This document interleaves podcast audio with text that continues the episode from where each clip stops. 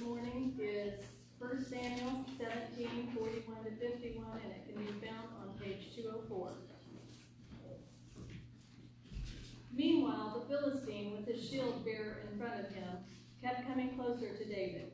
He looked David over and saw that he was only a boy, ruddy and handsome, and he despised him. He said to David, I am a dog, that you come at me with sticks.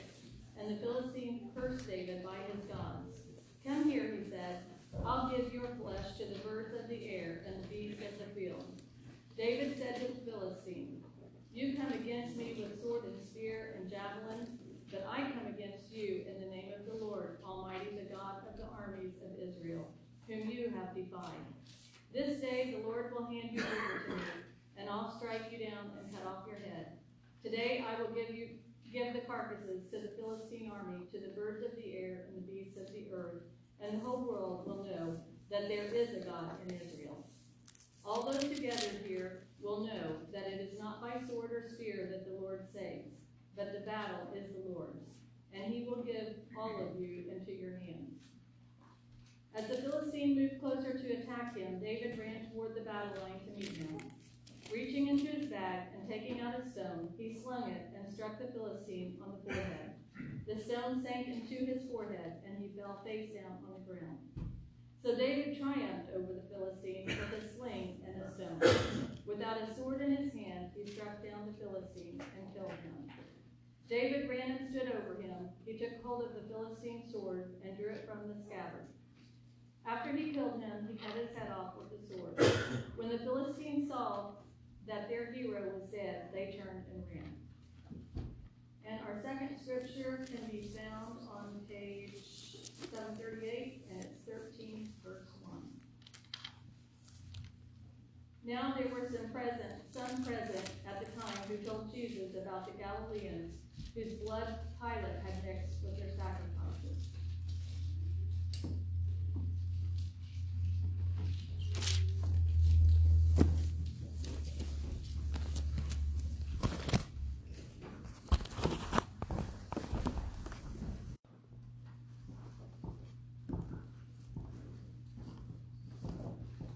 Let us pray. Send your Spirit among us, O God, as we meditate on the sacrifice of Jesus Christ. Prepare our, prepare our minds to hear your word. Move our hearts to accept what we hear. Purify our will to obey in joy and faith. This we pray in the name of your Son, Christ our Savior. Amen.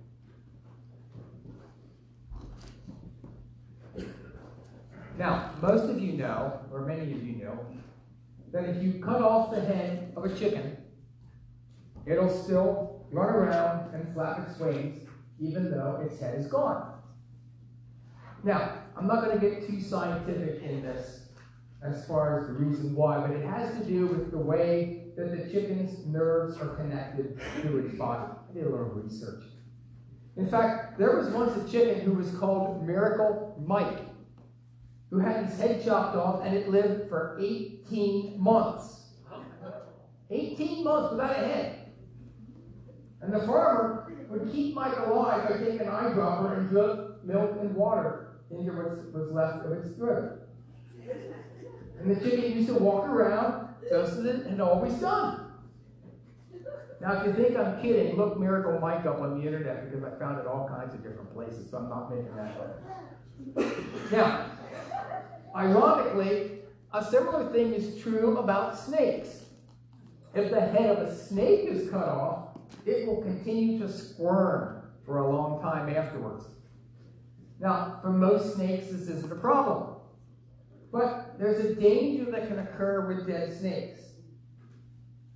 And the danger of dead snakes can help us picture critical truths that are related to the giants that we have in our lives. Because you see, the head of a dead snake can be dangerous if it's a poisonous snake and it still has venom in its fangs. And it can do serious harm if you happen to step on the head of a poisonous snake, especially if you're walking around barefoot. There might be enough poison left in the fangs so that any pressure can inject that poison into your foot. And that could spell big trouble, especially if you don't realize what's going on. Now, the head of a dead snake can provide an analogy for us to Satan and walk the way Satan was defeated by Christ on the cross. Because you see, when Jesus died on the cross, the battle was over. The victory over sin was won. And thanks to the death, the burial, and resurrection of Jesus Christ, Satan has been rendered powerless. But Satan can still wriggle and squirm around. And if we step on Satan's fangs, he can still poison us and cause serious harm. Remember, we're not in heaven yet. And because of that, the enemy is still around, prowling, causing problems for us here on earth. Satan's body is still flailing about, and he's still dangerous. And if we listen to the enemy, or if we follow his evil schemes, or if we mess with any of the practices that he lays claim to, we will inject a poison into our own lives. And that poison can diminish our hope and weaken the abundant reality that can be ours through Jesus Christ. And so there's a couple things to keep in mind. First of all, Satan absolutely positively was defeated on the cross. Jesus has won the victory. End of story.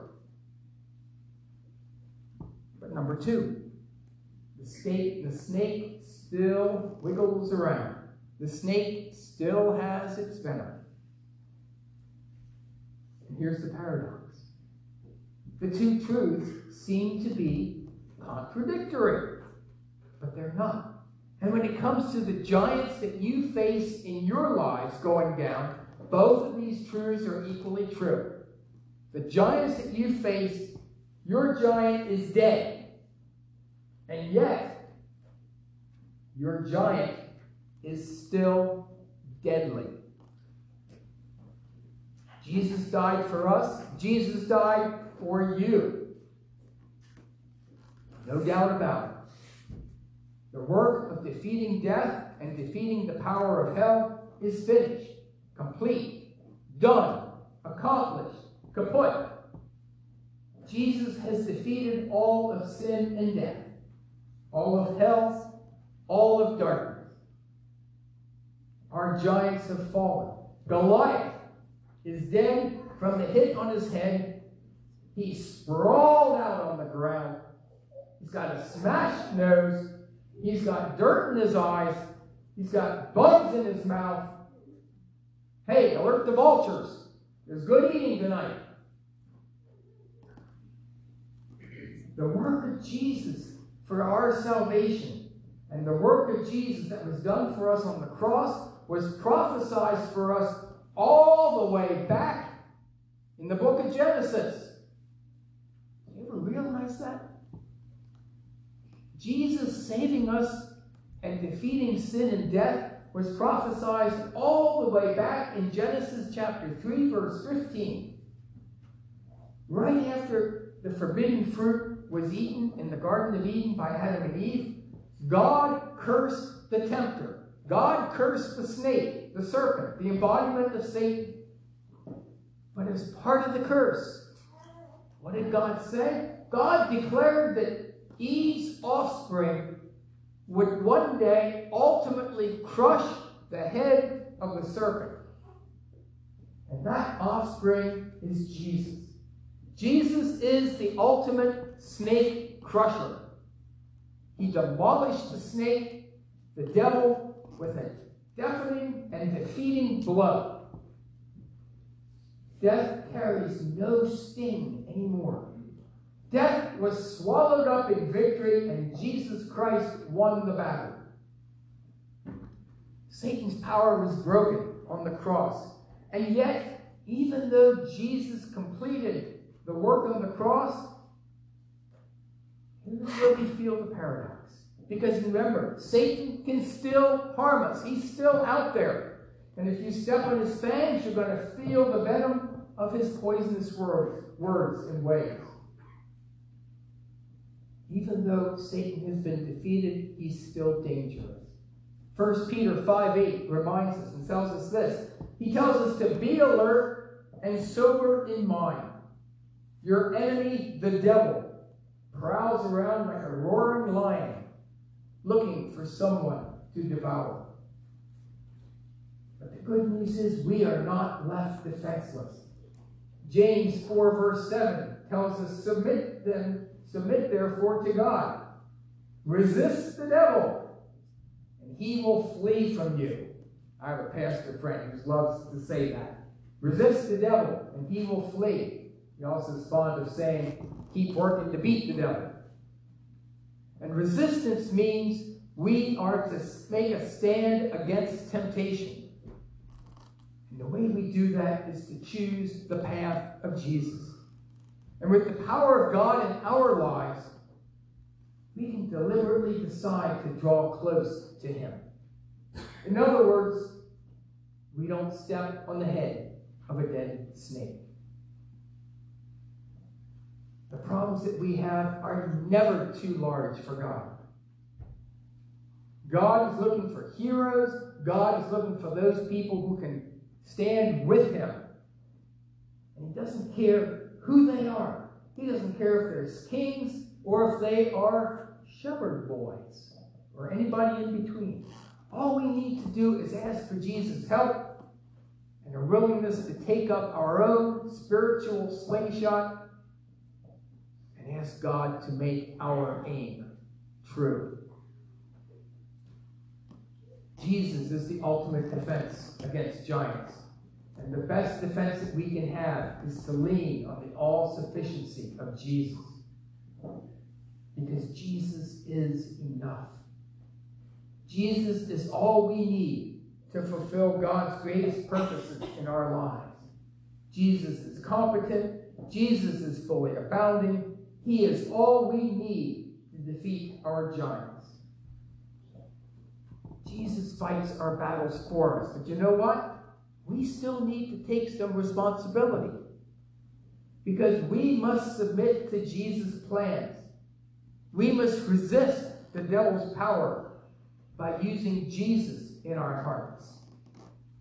And when we align ourselves with Jesus, he is the one who will always bring the giant down.